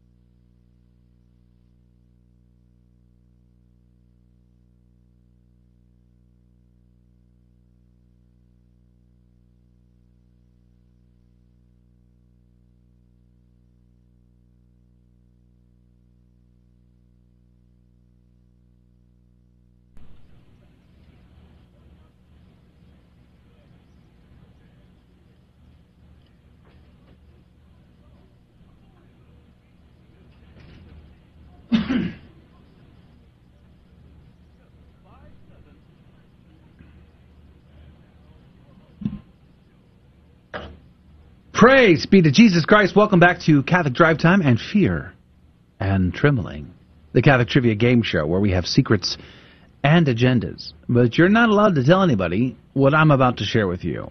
All right? That's the deal. If you promise me, then I will tell you all of my secrets and agendas. But uh, number one, we like to teach the faith. So we look for teachable moments in the questions where you might learn something you did not know before about the Catholic faith. Praise be to God. Just imagine the bragging rights at the next, you know, social gathering where you're able to espouse these wonderful insights into Holy Mother Church. And then, of course, we like to have a laugh. And our callers tend to be amazing.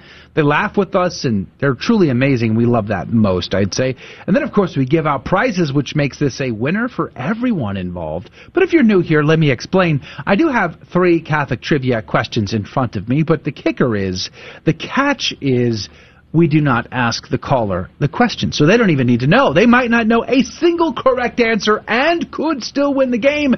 And that's because instead of asking them, I will ask Rudy and I will ask Adrian, one of which will be correct and the other will be incorrect. The caller will then have 15 seconds on the clock to make a decision. Whomst do they trust more, Rudy or Adrian? And every correct answer goes into the coffee cup of divine providence to win this week's prize. Rudy, what could they win? Praise be to God. May the Sacred Heart of our blessed Lord reign in every heart and in every nation. June is coming up, and June is the month of the Sacred Heart.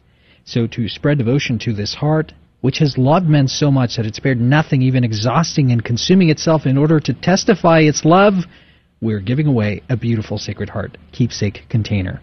The Queen of Crowns shop offers a selection a quite a large selection, that is, of, of Sacred Heart and Decorative Crown reproductions.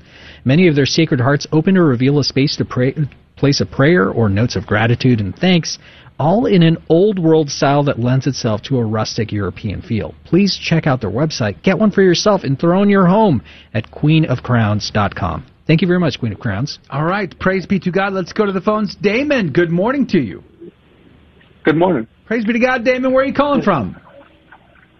Dallas, Texas. Dallas, Texas, the mighty metroplex in the north, the great North Tundra of, te- of I, Texas. I heard that Dallas is protected uh, by a great and powerful Mhm. hero Really? named Super Dave.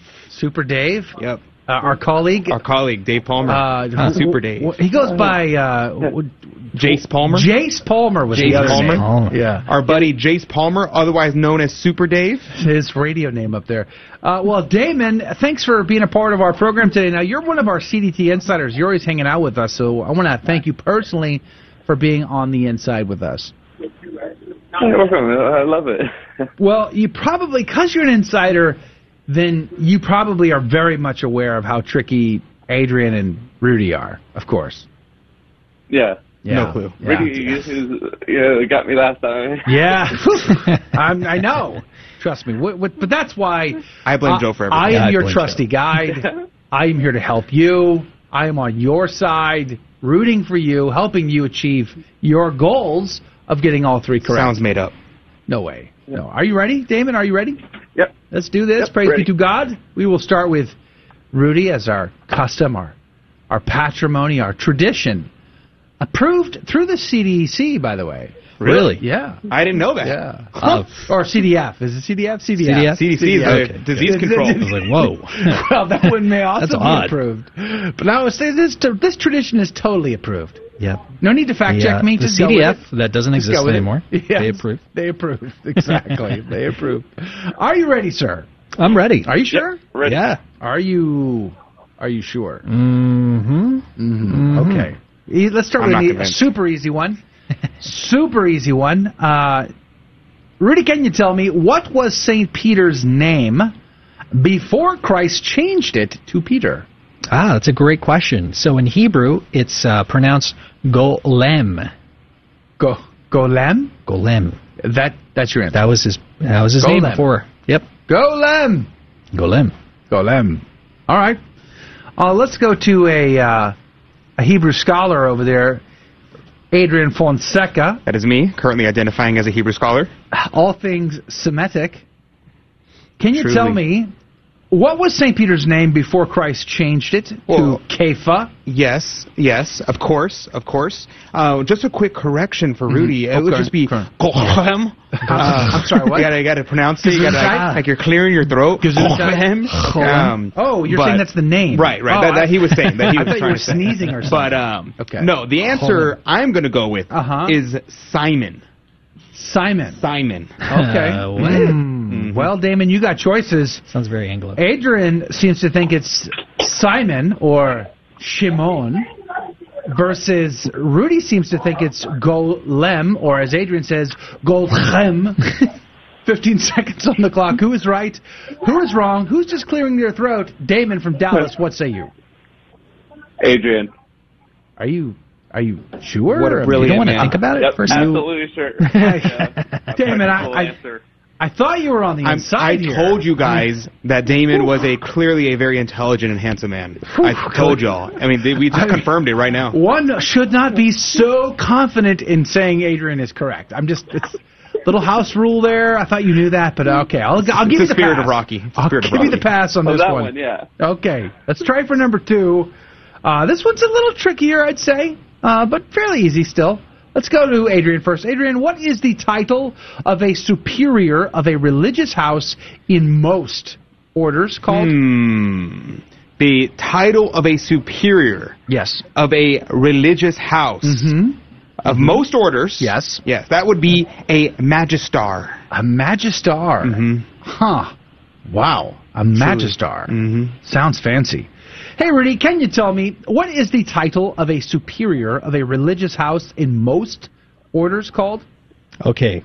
Well, that's known as a prior or a prioress. I see where you're going with that. Are Prior that, or that the only two options there? Is, Yeah. so male or female is all we're going to get out of you. Yeah, so wait a few years, we'll get a couple more genders Do you in think there. so? no problem. Wait, Yeah, uh, what about sure. priorix? priorix? That's not good. All right, Damon, enough shenanigans. Uh, is it a prior or prioress, as Rudy says, or is it a magistrar? What did you say it was? That's what I said. Magistrar, as Adrian says. 15 seconds on the clock. Who is right? Who is wrong? Damon, what say you? I'll go with Rudy and prior. Yeah, yeah, makes sense. Seems seems reasonable. Okay, yeah, seems that's right. logical. All right. Prior or prioress. A magistrar is like a, a civil servant or some kind. The magistrar. With a teacher. The guy who registers your car. And, mag- and magistrar is like uh, just like is like master or, Oh. or teacher. The guy at the DMV made me call him master. well, that's all. Why did I catch that? All right. Okay. You're in for two. Praise be to God. This next one, this next one is easily the easiest. No, easily the hardest of, of all three. today. Wait, I'm confused. Is it hard or is it easy? Yes. hmm Oh man. Yes. Okay. Are you ready, Damon? Oh, th- yes, Okay. I'm ready. I know that you are an expert on all things religious communities, which is why I think you're going to get this. Are you ready? Let's go back to Rudy to start this off. Okay, I'm really concerned now. Okay. Rudy, can you tell me what is the term for a candidate for membership in a religious community?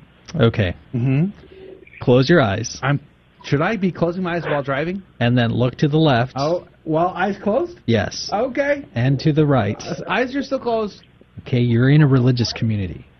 Which one? Any anyone you choose. Okay. All right. Mm-hmm. And you want to join. And they say you. You. And you're like, "Uh, me? And they say, yeah, you, hopeful. Hopeful, are you here to join us? Okay. Do you want to go chop some wood? and you're like, okay, yeah. Are they asking me to chop wood? yeah, you're going to have to Like- chop wood. It's cold there. That's a thing. It's wherever They you don't go, have- it's going to be cold. They don't have people to chop the wood. No, no. Yeah, you are the hopefuls- people. The hopefuls do it, I mean, and that's what they call them. okay. So someone your answer is in. the hopefuls. Yeah, the hopefuls. hopefuls. I thought you were Now going to you say. may open your eyes. Okay, finally. And they're crashed. They're they're already in wrecks The hopefuls. all over the place. yeah, don't don't close your eyes while driving. All right, hopefuls is your answer. Let's see what Adrian says. Adrian, Yes. can you tell me? And you, Right. I mean, come on. I mean, you you were one of these. at I was one of these. It's true. So The hopeful? if you don't know, then I don't know who knows. But what is the term for a candidate for hmm. membership in a religious community, sir? Yes, that would be in Latin a postulare, or in English a postulant, and that comes from the Latin meaning to ask, because you are requesting. You're a candidate. You're Uh-huh. requesting Yeah. entrance Okay. into a religious community. Because you're hopeful that you'll get in. Uh, well, I suppose so. You are in fact hopeful that you will get in, but no, you are called Okay. a postulare Postulare. or an asker, Or really? one who asks. An yeah, uh, postulant, postulare, asking person, hopeful, asking person. hopeful, hopeful to get a good answer. All right, uh, Damon, is it as Adrian says a postulant or postulare, or is it as Rudy says a hopeful? Fifteen seconds on the clock. Who is right? Who is wrong? Damon, what say you? Uh, I think I'm gonna have to go with Adrian on this one. Yeah, What you do you- what do you- like? What, What? choice do you have, Damon? Your hands do are mean? tied on this matter, Have right? to. Like, I like if you could, you would go a different way, but mm-hmm. you can't because no one's given you the proper option. All right, fine. It's not your fault, Damon. It's not your fault. Please don't feel bad, okay? Do not feel bad. If you need a hug, I will have Dave, Super Dave, up in Dallas come give you a hug. Despite the fact that he was reluctant, he did in fact get it right. Uh, congratulations, Damon. Perfect score. No, You're no for curve. three. You didn't swing at a single curveball. I'm proud of you. Thank So you wise. again for being a I almost CDT insider. You Almost almost did. did. well, okay. Well, I guess I should pat myself on the back then for guiding you correctly, because Hmm. totally to blame for you getting all three right. Then apparently. At any rate. Yep. It was fun. Thanks for the laugh. God bless you, Damon. Have a great day. You'll have to tune in as you always do. I know you tune in every day as part of our CDT crew. But uh, on Friday, we will pull out a name. Hopefully, your name. Who knows? We'll see. God's holy will be done. And that is going to do it for the radio side of our show. Thank you all for being a part of it. Hopefully, prayerfully, you have a great, great Holy Thursday, Ascension Thursday. Go to Mass. Doesn't matter if the bishop pushed it to Sunday. You can go anyway. God bless you. God love you. We'll see you on Friday.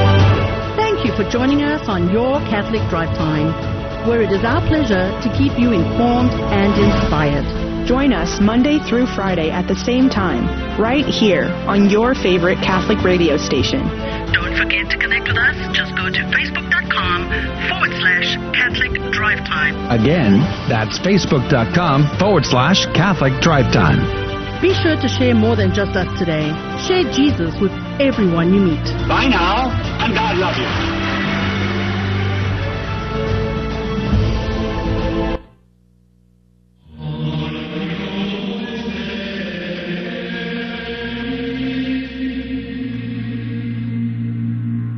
The Guadalupe Radio Network now brings you the Holy Sacrifice of the Mass from the chapel at Our Lady of Corpus Christi in Corpus Christi, Texas. Chapel. Today we celebrate the memorial of St. Philip Neri. The intention for today's Mass is for all of our online viewers and for those joining us through Guadalupe Radio. Jesus Christ is risen today. Alleluia. Our triumphant holy day. Alleluia. Who did once upon the cross. Alleluia suffer to redeem our loss. Alleluia.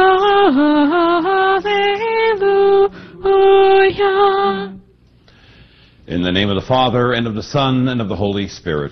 Amen. The grace of our Lord Jesus Christ, and the love of God, and the communion of the Holy Spirit be with you all.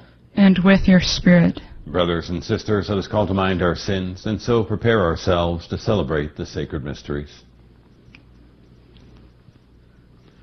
I confess to, To Almighty God, God, and, to you, my brothers and sisters, that I have greatly sinned in my thoughts and in my words, in what I have done and in what I have failed to do, through my fault, through my fault, through my most grievous fault.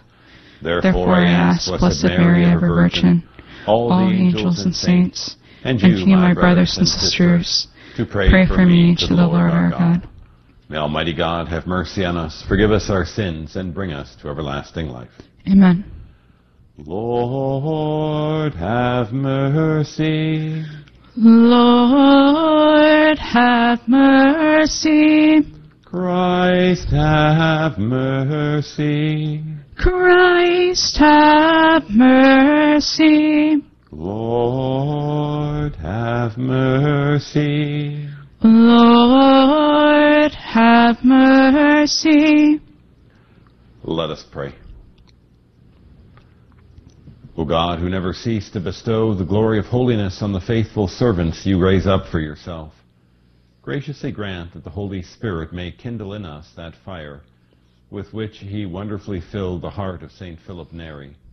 Through our Lord Jesus Christ, your Son, who lives and reigns with you in the unity of the Holy Spirit, God, forever and ever. Amen. Amen.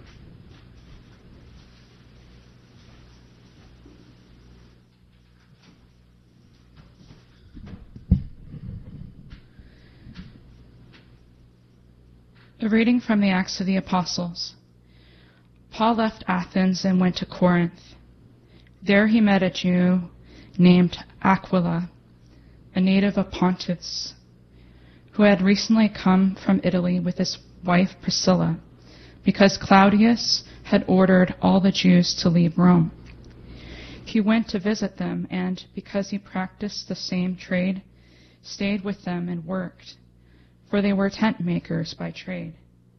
Every Sabbath he entered into discussions in the synagogue, attempting to convince both Jews and Greeks. When Silas and Timothy came down from Macedonia, Paul began to occupy himself totally with preaching the word, testifying to the Jews that the Christ was Jesus. When they opposed him and reviled him, he shook out his garments and said to them, Your blood be on your heads. I am clear of responsibility. From now on I will go to the Gentiles. So he left there and went to a house belonging to a man named Titus Justus, a worshiper of God. His house was next to a synagogue. Crispus, the synagogue official, came to believe in the Lord, along with his entire household, and many of the Corinthians who heard believed and were baptized. The word of the Lord. Thanks be to God. The Lord has revealed to the nations his saving power. The Lord has revealed to the nations his saving power. Sing to the Lord a new song, for he has done wondrous deeds. His right hand has won victory for him, his holy arm. The Lord has revealed to the nations his saving power. The Lord has made his salvation known. In the sight of the nations, he has revealed his justice. He has remembered his kindness and his faithfulness toward the house of Israel. The Lord has revealed to the nations his saving power. All the ends of the earth have seen the salvation by our God. Sing joyfully to the Lord, all you lands. Break into song, sing praise. The Lord has revealed to the nations his saving power. Alleluia, Alleluia, Alleluia, Alleluia, Alleluia, Alleluia. I will not leave you orphans, says the Lord. I will come back to you, and your hearts will rejoice. Alleluia, Alleluia, Alleluia.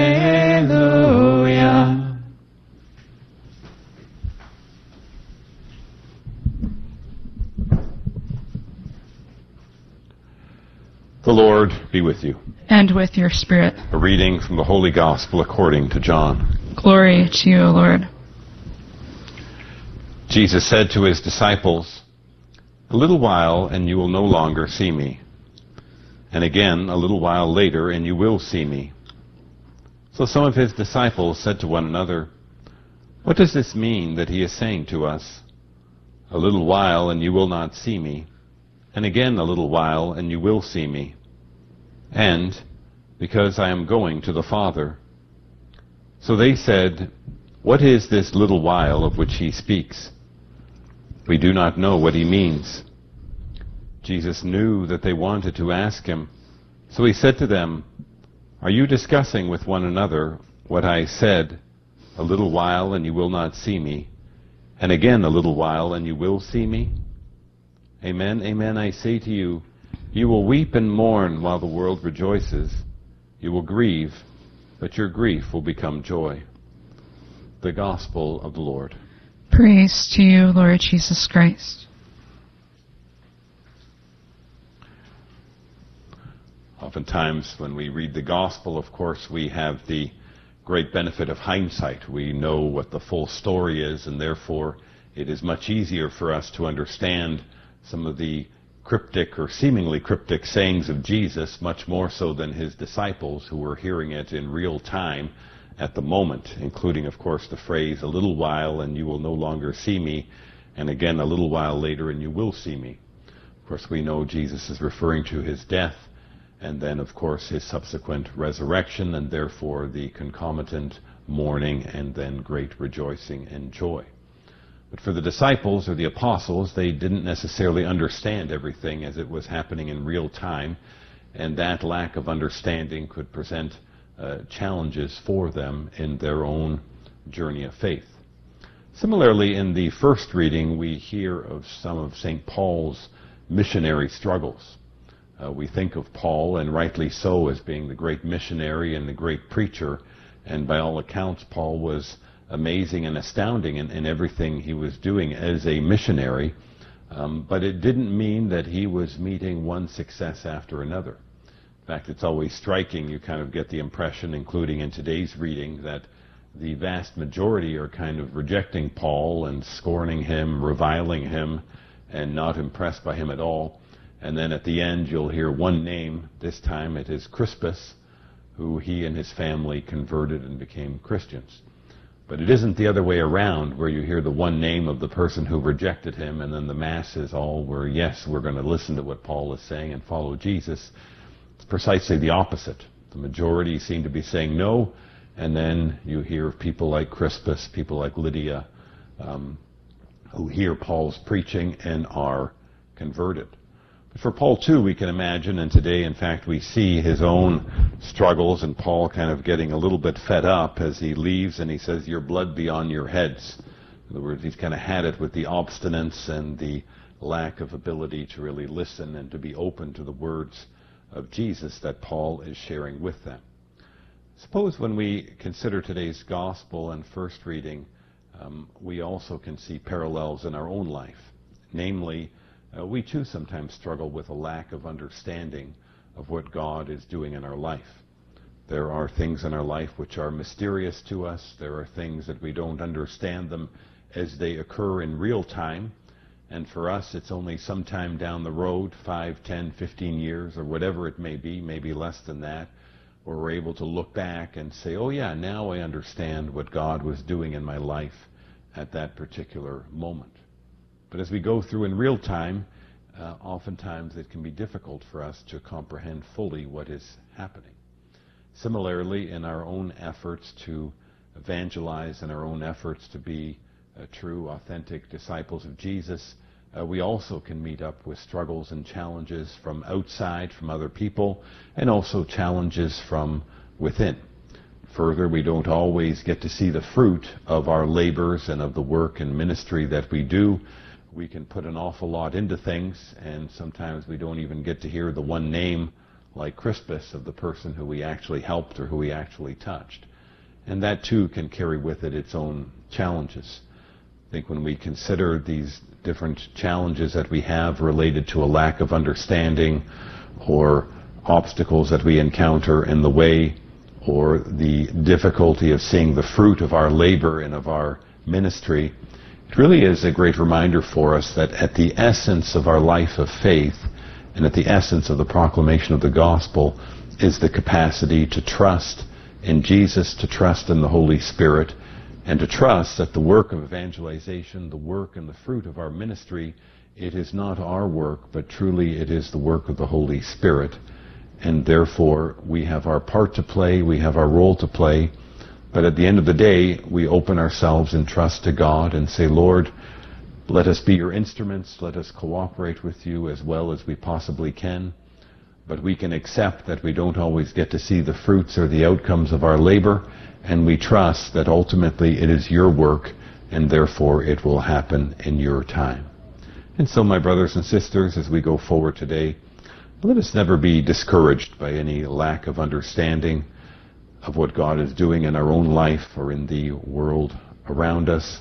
Let us never be discouraged of inviting or proposing Jesus Christ to other people, no matter how many uh, rejections that may lead to.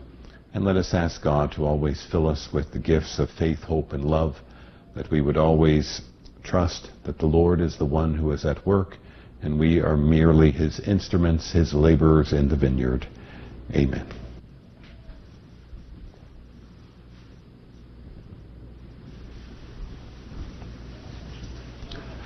Trusting in our Father's love and mercy, let us bring our petitions before him.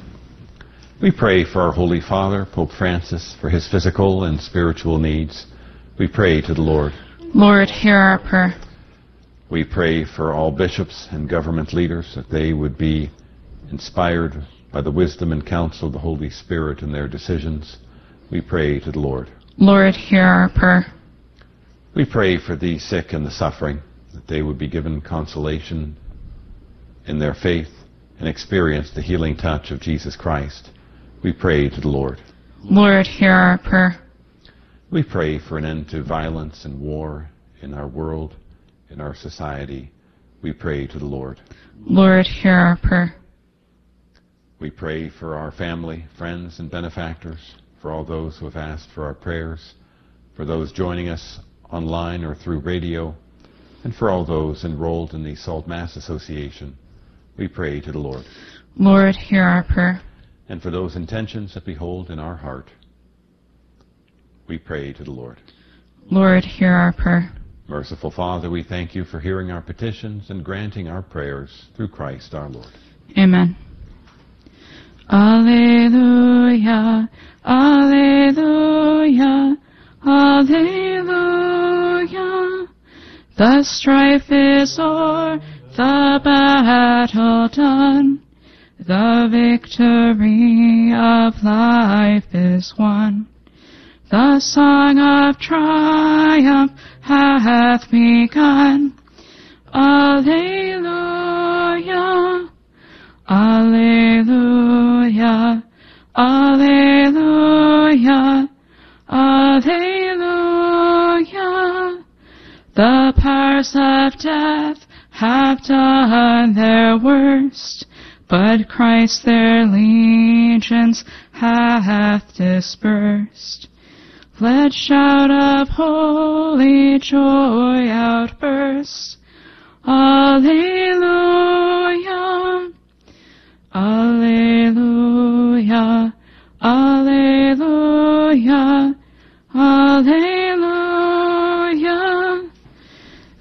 Three sad days are quickly sped. He rises glorious from the dead. All glory to our risen head. Alleluia. Pray, brethren, that my sacrifice and yours may be acceptable to God the Almighty Father. May the Lord accept the sacrifice at your hands for the praise and glory of his name, For, for our good and good of all his holy church. As we offer you the sacrifice of praise, O Lord, we ask that by the example of St. Philip, we may always give ourselves cheerfully for the glory of your name and the service of our neighbor, through Christ our Lord. Amen. The Lord be with you. And with your spirit, Lift up your hearts. We lift them up to the Lord. Let us give thanks to the Lord our God. It is right and just. It is truly right and just, our duty and our salvation, always and everywhere to give you thanks. Lord, Holy Father, Almighty and eternal God, through who Christ our Lord. For as on the festival of Saint Philip Neri, you bid your church rejoice, so too you strengthen her by the example of his holy life. Teach her by his words of preaching, and keep her safe in answer to his prayers. And so with the company of angels and saints, we sing the hymn of your praise, as without end we acclaim. Sanctus, Sanctus, Sanctus Dominus Deus Sabaoth, pleni sunt celi terra, gloria tua, Hosanna in excelsis, benedictus, qui venit in nomine Domini, Hosanna in excelsis. You are indeed holy, O Lord, the fount of all holiness. Make holy, therefore, these gifts, we pray, by sending down your Spirit upon them like the dewfall, so that they may become for us the body and blood of our Lord Jesus Christ. At the time he was betrayed and entered willingly into his passion, he took bread, and giving thanks, broke it, and gave it to his disciples, saying, Take this, all of you, and eat of it, for this is my body which will be given up for you.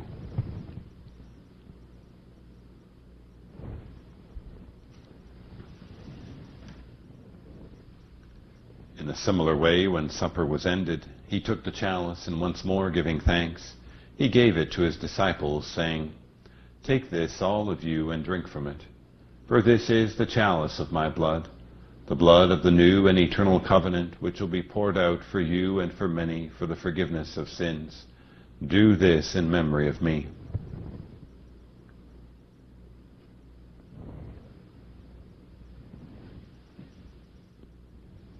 The mystery of faith. We proclaim your death, O Lord, and profess your resurrection until you come again. Therefore, as we celebrate the memorial of his death and resurrection, we offer you, Lord, the bread of life and the chalice of salvation, giving thanks that you have held us worthy to be in your presence and minister to you. Humbly we pray that partaking of the body and blood of Christ, we may be gathered into one by the Holy Spirit.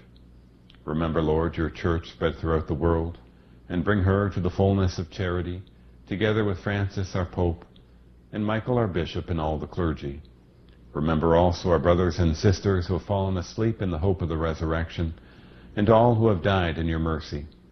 Welcome them into the light of your face. Have mercy on us all, we pray, that with the Blessed Virgin Mary, Mother of God, with blessed Joseph, her spouse, with the blessed apostles and all the saints who have pleased you throughout the ages, we may merit to be co-heirs to eternal life, and may praise and glorify you through your Son, Jesus Christ. Through him and with him and in him, O God Almighty Father, in the unity of the Holy Spirit, all glory and honor is yours forever and ever. Amen. At the Savior's command, and formed by divine teaching, we dare to say, Our, Our Father, who art in heaven, hallowed be thy name. Thy kingdom come, thy will be done on earth as it is in heaven. Give us this day our daily bread, and forgive us our trespasses, as we forgive those who trespass against us. And lead us not into temptation, but deliver us from evil. Deliver us, Lord, we pray, from every evil. Graciously grant peace in our days, that by the help of your mercy we may be always free from sin and safe from all distress, as we await the blessed hope and the coming of our Savior Jesus Christ. For the kingdom, the power, and the glory are yours now and forever. Lord Jesus Christ, who said to your apostles, Peace I leave you, my peace I give you, look not on our sins, but on the faith of your church, and graciously grant her peace and unity in accordance with your will, who live and reign forever and ever. Amen. The peace of the Lord be with you always. And with your spirit. Let us offer each other the sign of peace. On Dei, qui tollis peccata mundi, miserere nobis.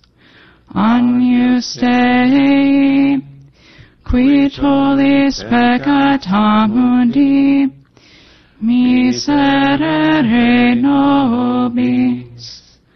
Agnus Dei, qui tollis peccata mundi, dona nobis pacem. Behold the Lamb of God. Behold him who takes away the sins of the world. Blessed are those called to the supper of the Lamb. Lord, I am not worthy that you should enter under my roof, but only say the word, and my soul shall be healed.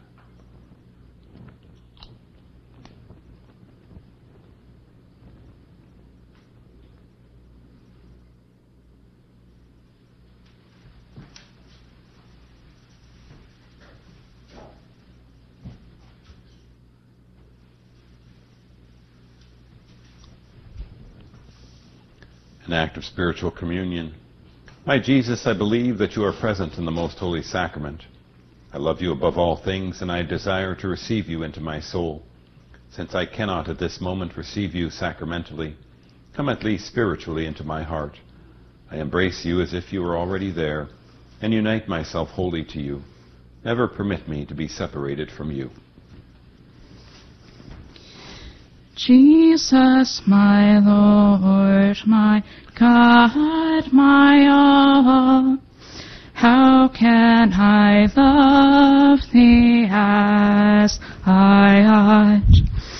And how revere this wondrous gift, so far surpassing hope or thought? Sweet sacrament, we thee adore. Oh, make us love thee more and more. Oh, make us love thee more and more.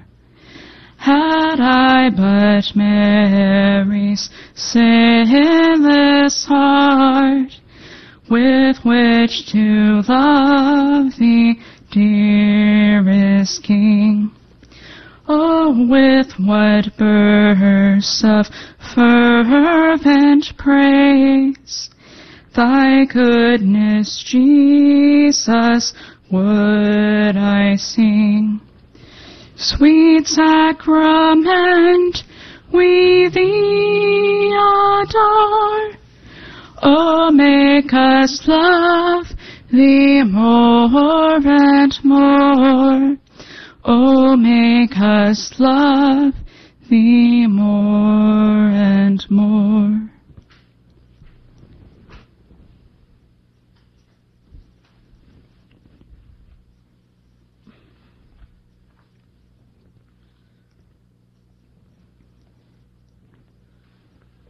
Let us pray. Having fed upon these heavenly delights, we pray, O Lord, that in imitation of St. Philip Neri, we may always long for that food by which we truly live, through Christ our Lord. Amen. The Lord be with you. And with your spirit. May Almighty God bless you, the Father, and the Son, and the Holy Spirit. Amen. Go and announce the gospel of the Lord. Thanks be to God. Ye watchers and ye holy ones, bright seraphs, cherubim, and thrones, raise a glad strain, Alleluia. Cry out dominions, princedoms, powers, virtues, archangels, angels, choirs. Alleluia, Alleluia, Alleluia, Alleluia, Alleluia.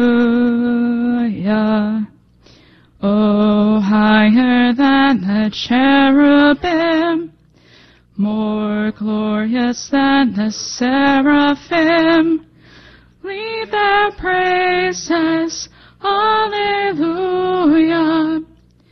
Thou bearer of the eternal word, most gracious, magnify the Lord. Alleluia, Alleluia, Alleluia, Alleluia, Alleluia.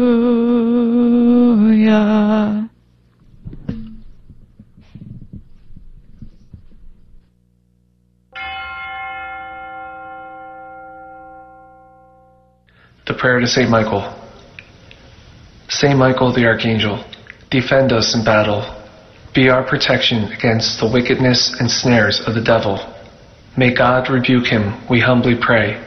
And do thou, O Prince of the heavenly host, by the power of God, cast into hell Satan and all the evil spirits who prowl about the world seeking the ruins of souls. Amen. Prayer of Deliverance.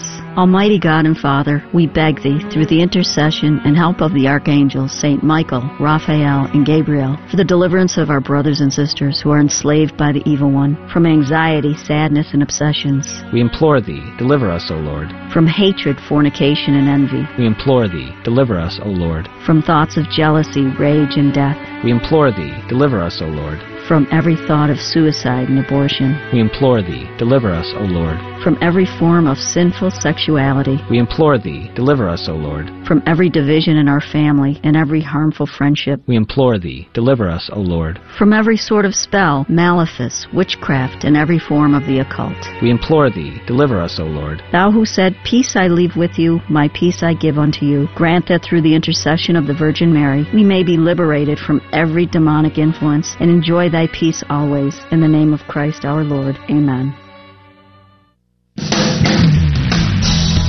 Spreading the splendor of truth. This is the Guadalupe Radio Network. Radio for your soul.